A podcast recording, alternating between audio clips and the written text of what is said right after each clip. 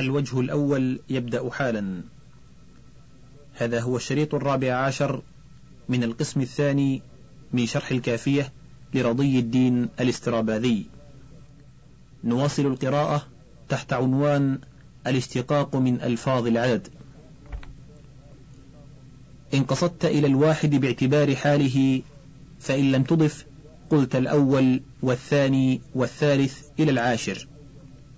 وإنما أبدلت الواحد بالأول لأن الواحد كما ذكرنا يطلق على كل واحد من مفردات المعدودات إذا لم يقصد الترتيب فقلت الأول لتبين قصد الترتيب. وهذا المبني على وزن الفاعل وإن لم يكن اسم مفعول حقيقة كما مر لكن فيه معنى الوصف بخلاف نحو الحائط وهذا يجوز أن تجاوز به العشرة اتفاقا. فتقول الحادي عشر فتقلب الواحد إلى الحادي بجعل الفاء مكان اللام والعين مكان الفاء وتقول الثاني عشر فتسكن ياءي الحادي والثاني مع أنهما مركبان كما مر في معدي كرب وأما العشرون والثلاثون إلى التسعين والمئة والألف فلفظ المفرد من المتعدد ولفظ العدد فيهما واحد. كما مر في باب المركب وكان القياس أن يقال العاشرون والثالثون. وتقول في المعطوف الثالث والعشرون والمئة والرابع والألف. وإن أردت إضافة هذا النوع إلى ما هو جزء منه ولا يجوز ذلك إلا فيما دون العشرين فلك أن تضيفه إما إلى أصله وهو الأغلب أو إلى ما فوقه فلفظ الأول لا يضاف إلا إلى ما فوقه نحو أول العشرة وأول الخمسة ولا يضاف إلى الأحد فلا يقال أول الأحد ولا أول الواحد لأن معنى الاسم المضاف بهذا المعنى بعض المضاف إليه وذلك البعض هو الواحد فمعنى ثالث ثلاثة أحد ثلاثة وليس للواحد بعض حتى يضاف ذلك البعض إليه. وأما غير لفظ الأول فيجوز فيه الوجهان.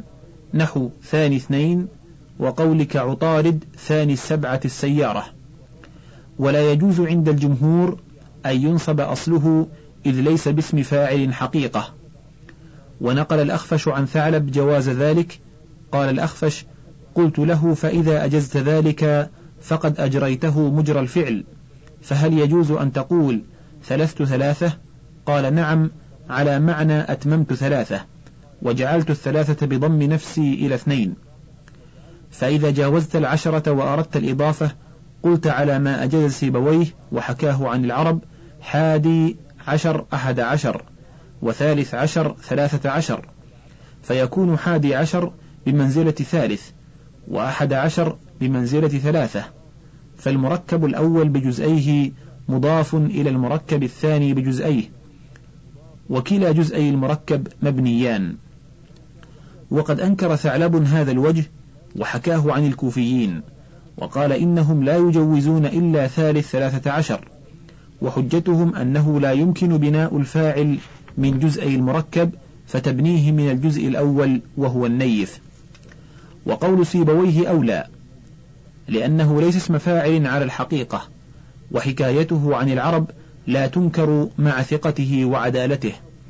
ولا ريب أن حذف ثاني جزئي المركب المضاف أكثر استعمالا لخفته ولاستثقال تكرار لفظ عشر في المضاف والمضاف إليه. فإذا حذفته أعربت أول الجزئين بوجوه الإعراب لأوائل التركيب الموجب لبنائه وامتناع تركيبه مع جزئي المركب الأخير. ويجوز حذف أول جزئي المضاف إليه أيضا فتقول في ثالث ثلاثة عشر ثالث عشر. فالذي ذكره سيبويه بعد الحذف فتحهما جميعا. أما الثاني فلتضمن الواو وأما الأول فلقيام ثاني جزئي المضاف إليه مقام ثاني جزئي المضاف. وذكر الكوفيون جواز إعراب الأول وأما الثاني فلا كلام في بنائه لتضمنه الحرف. ووجه إعراب الأول عدم قيام ثاني جزئي المضاف إليه مقام ثاني جزئي المضاف. قال السرافي هذا قول قريب لم ينكره أصحابنا وروى الكسائي الوجهين عن العرب. قال المصنف في الوجه الأول أعني بناء الجزئين. الظاهر أن هذا اللفظ لفظ الاسمين الأولين بلا إضافة إلى المركب الثاني لعدم الالتباس. واعلم أن لقولك ثالث ثلاثة عشر بإعراب ثالث معنيين. أحدهما الجزء الثالث من المعدود الذي هو ثلاثة عشر. وعلى هذا المعنى يجوز أن يقال ثالث اثني عشر وثالث أربعة عشر لأن ثالث من ثلاثة لا من ثلاثة عشر.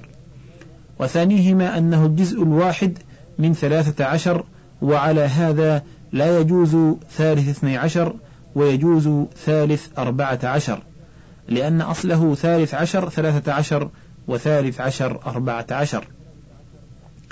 واعلم أن حكم فاعل المذكور سواء كان بمعنى المصير أو الواحد أو غيرهما حكم سائر أسماء الفاعلين في التذكير والتأنيث. فتقول في المؤنث الثانية والثالثة والرابعة إلى العاشرة. وكذا في جميع المراتب من المركب والمعطوف. نحو الثالثة عشرة والثالثة والعشرون تؤنث الاسمين في المركب للمؤنث كما تذكرهما للمذكر نحو الثالث عشر وإنما ذكروا الاسمين لأنه اسم لواحد مذكر فلا معنى للتأنيث فيه بخلاف ثلاثة عشر رجلا فإنه للجماعة. وتقول في المعطوف الثالث والعشرون والثالثة والعشرون. قوله ومن ثم قيل في الأول ثالث اثنين وفي الثاني ثالث ثلاثة. أي أيوة ومن أجل اختلاف الاعتبارين اعتبار تصيره واعتبار حاله اختلفت إضافتاهما. فإضافة المصير إلى ما دونه وإضافة ما هو بمعنى الواحد فقط إلى مثله أو إلى ما فوقه. عنوان تعريف المذكر والمؤنث وعلامة التأنيث. قوله المذكر والمؤنث. المؤنث ما فيه علامة تأنيث لفظا أو تقديرا والمذكر بخلافه وعلامة التأنيث التاء والألف مقصورة وممدودة. كل ما فيه علامة التأنيث ظاهرة أو مقدرة سواء كان التأنيث حقيقيا أو لا يسمى مؤنثا. فالحقيقي الظاهر العلامة نحو ضاربة ونفساء وحبلى وغير الحقيقي غرفة وصحراء وبشرى. والحقيقي المقدر العلامة زينب وسعاد وغير الحقيقي نار ودار. ولا يقدر من جملة العلامات إلا التاء لأن وضعها على العروض والانفكاك فيجوز أن تحذف لفظا وتقدر بخلاف الألف. ودليل كون التاء مقدرة دون الألف رجوعها في التصغير في نحو هنيدة وقديرة. وأما الزائدة على الثلاثي فحكموا فيه أيضا بتقدير التاء قياسا على الثلاثي إذ هو الأصل. وقد ترجع التاء فيه أيضا شاذا نحو قديديمة ورؤية وورية. قوله وعلامة التأنيث التاء والألف مقصورة وممدودة تاء التأنيث في الاسم أصل وما في الفعل فرعه. لأنها تلحق الفعل لتأنيث الاسم أي فاعله. وأصل العلامة أن تلحق كلمة هي علامة لها فلهذا كانت التاء الاسمية أكثر تصرفا بتحملها للحركات وبانقلابها في الوقف هاء. وقال الكوفيون الهاء أصل التاء لما رأوا مشابهة الهاء للألف وليس بشيء لأن التاء في الوصل والهاء في الوقف. والأصل هو الوصل لا الوقف وقال جار الله الياء أيضا علامة التأنيث في نحو ذي. والأولى أن يقال هذه الصيغة بكمالها للمؤنث كنا وليس في اسم الإشارة ما هو على حرف واحد. وأما الياء في تفعلين فالأولى أن يقال إنه اسم لا حرف تأنيث كما مر في باب الضمائر. وتاء التأنيث قد تدخل على الحرف كربت إذا كان المجرور بها مؤنثا كقوله فقلت لها أصبت حصاة قلبي وربة رمية من غير رامي وقد جاء يا صاحب ربة إنسان حسن يسأل عنك اليوم أو يسأل عن ويجوز أن يراد بالإنسان المؤنث.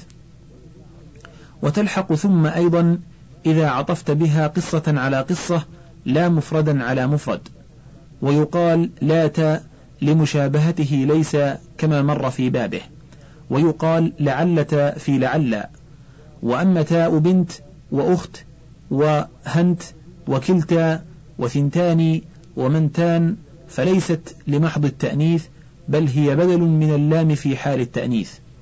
ولذا سكن ما قبلها وفي منتان كأنه بدل من اللام لكون واحدة وهو منة كشفة.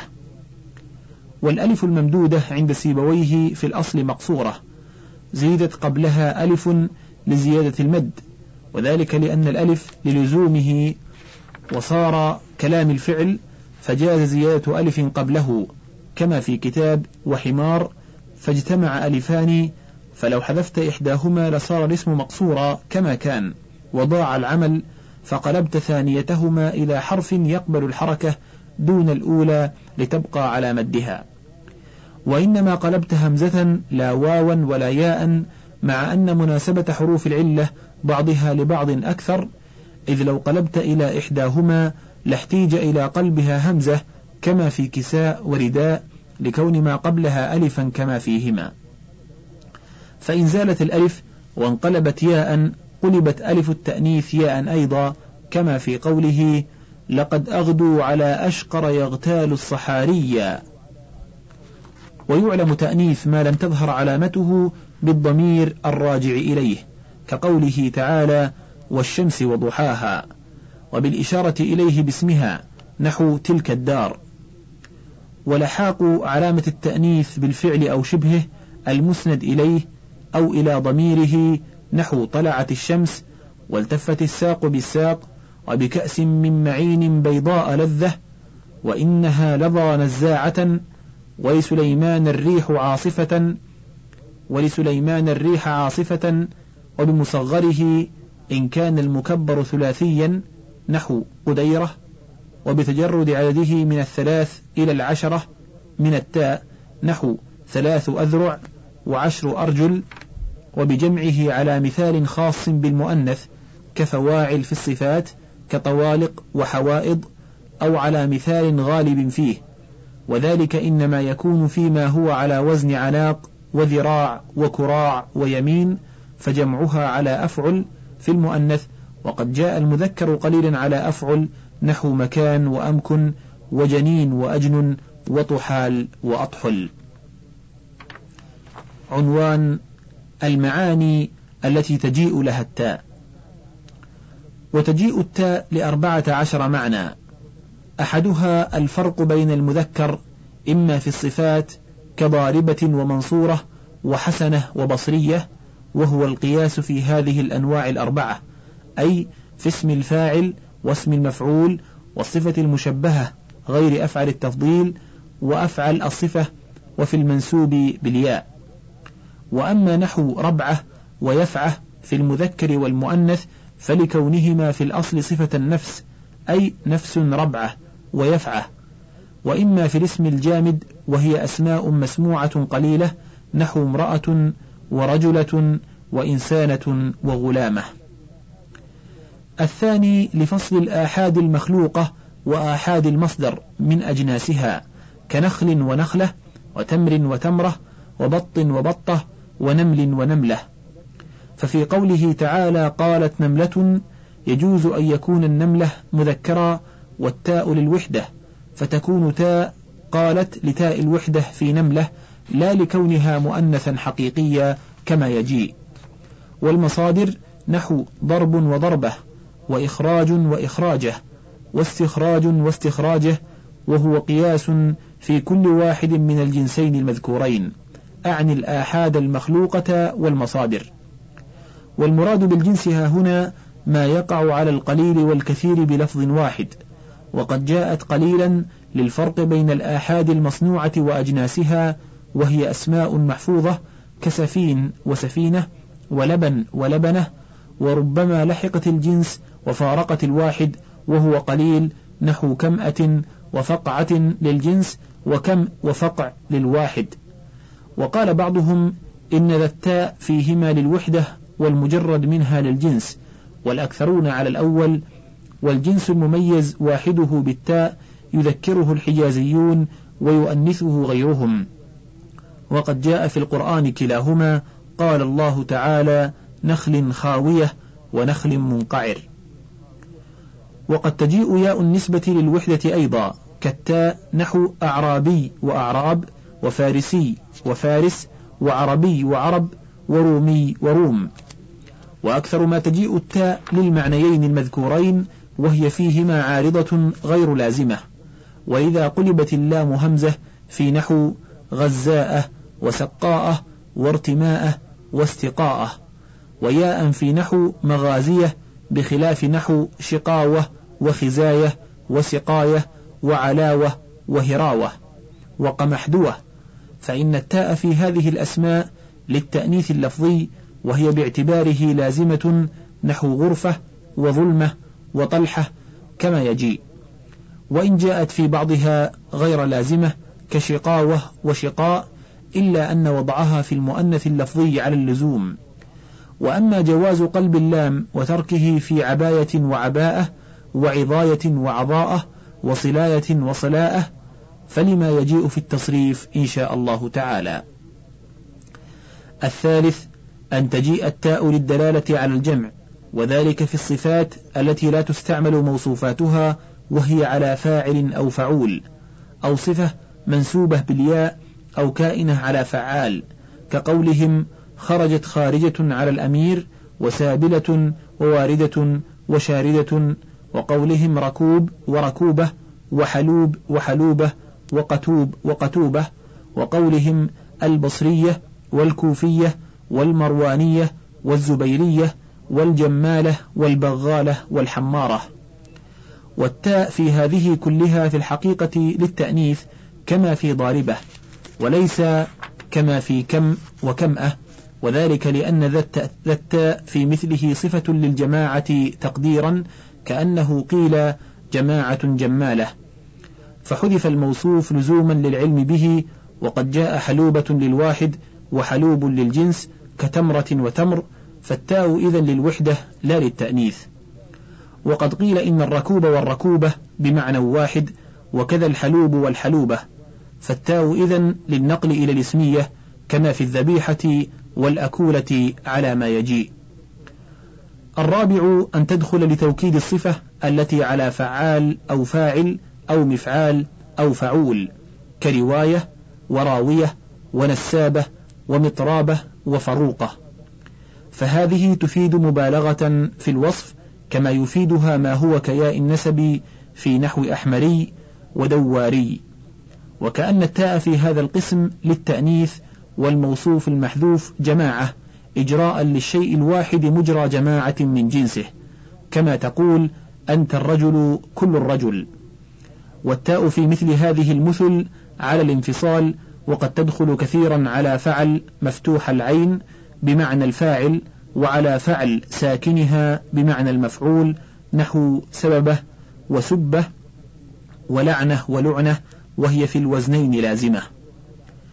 الخامس أن تدخل على الجمع الأقصى كجواربه وموازجه وكيالجه دلالة على أن واحدها معرب ويقال الهاء أمارة العجمة.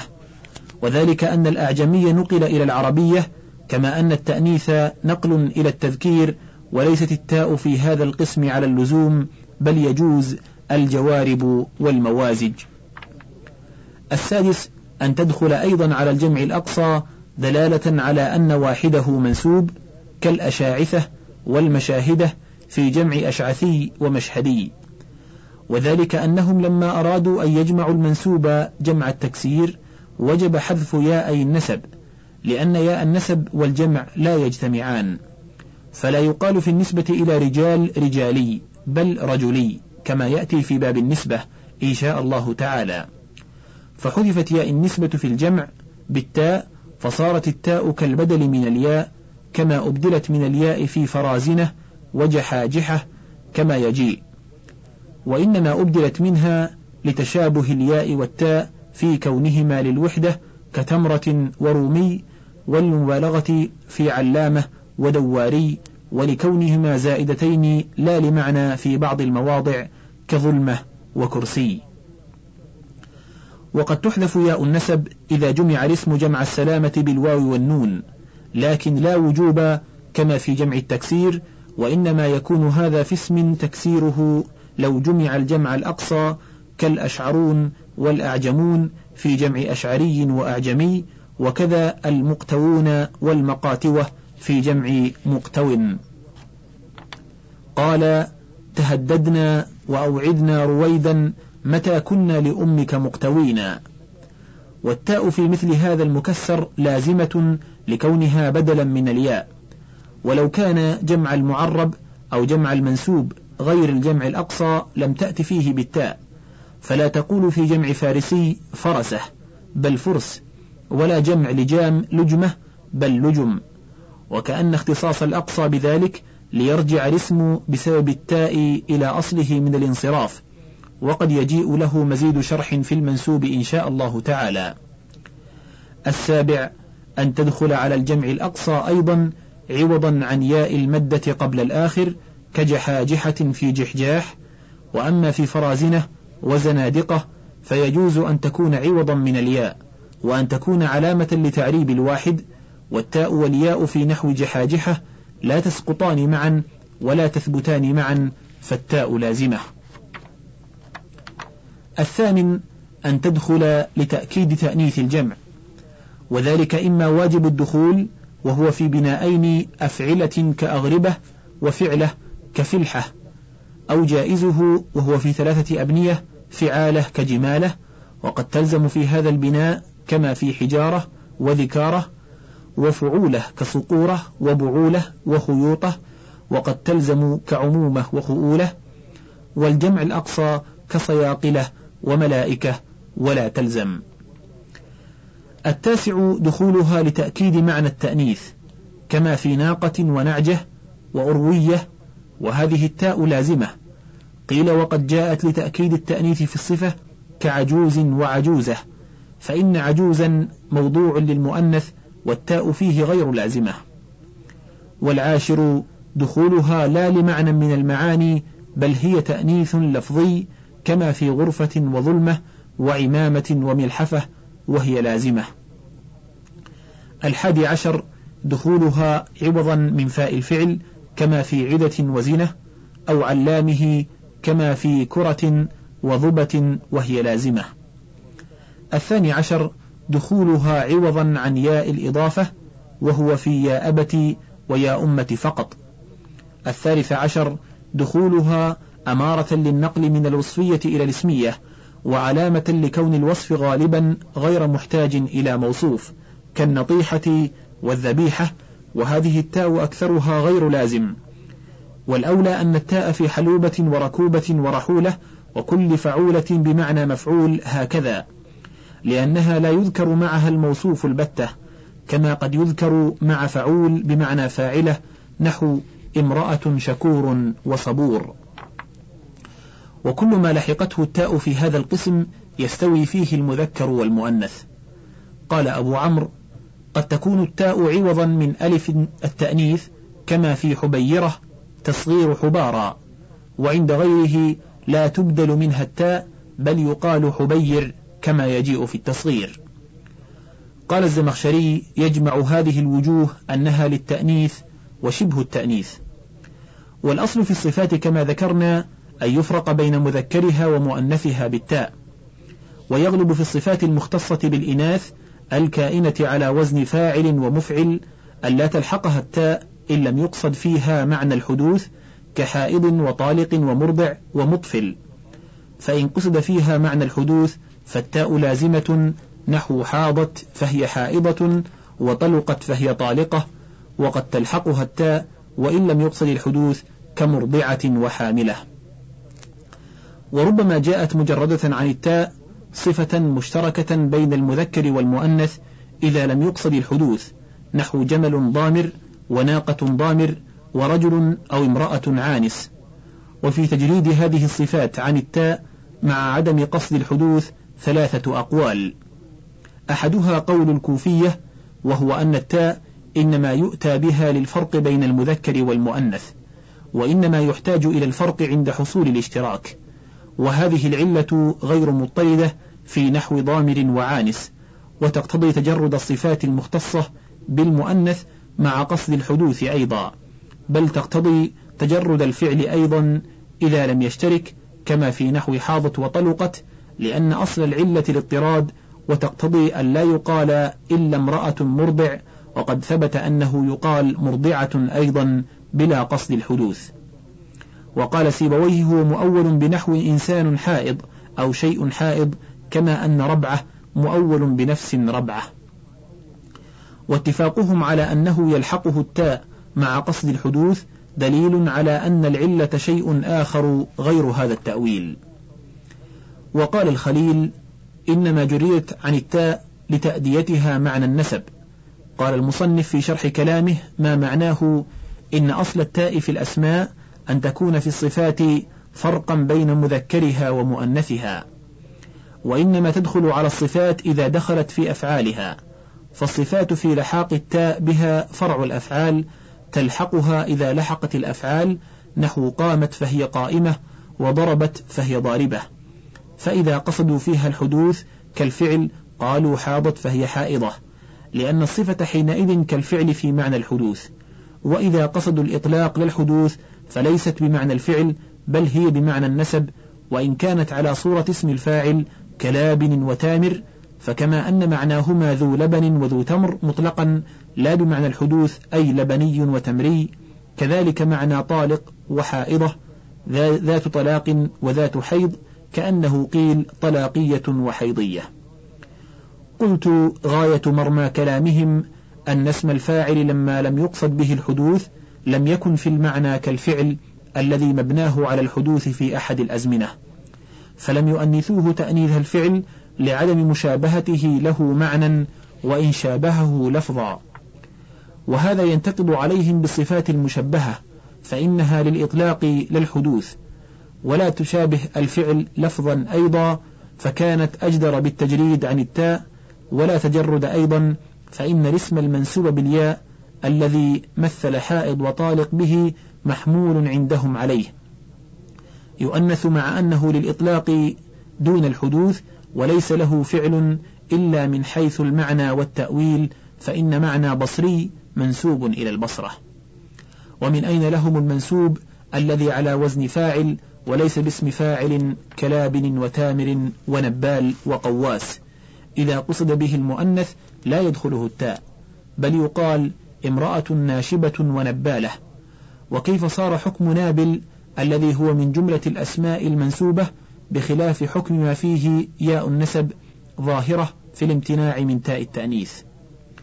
وقوله تعالى عيشة راضية بمعنى النسب عند الخليل مع دخول التاء وجعلها للمبالغة كما في علامة خلاف الظاهر. وأيضا هب أن نحو حائض وطامث من أبنية النسب كما أن نحو نابل وناشب منه منها اتفاقا لأن معناها نبلي ونشابي ولا فعل لهما حتى يقال إنهما اسم فاعل منه.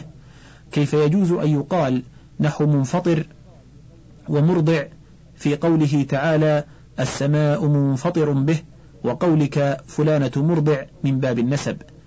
ولم يثبت كون مفعل ومنفعل من أبنية النسب المتفق عليها حتى نحملها عليهما كما حملنا حائضا على نحو نابل. والأقرب في مثله أن يقال إن الأغلب في الفرق بين المذكر والمؤنث بالتاء هو الفعل بالاستقراء.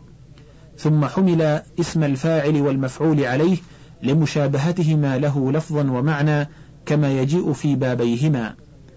فألحق التاء للتأنيث كما تلحق الفعل ثم جاء مما هو على وزن الفاعل ما يقصد به مرة الحدوث كالفعل ومرة الإطلاق.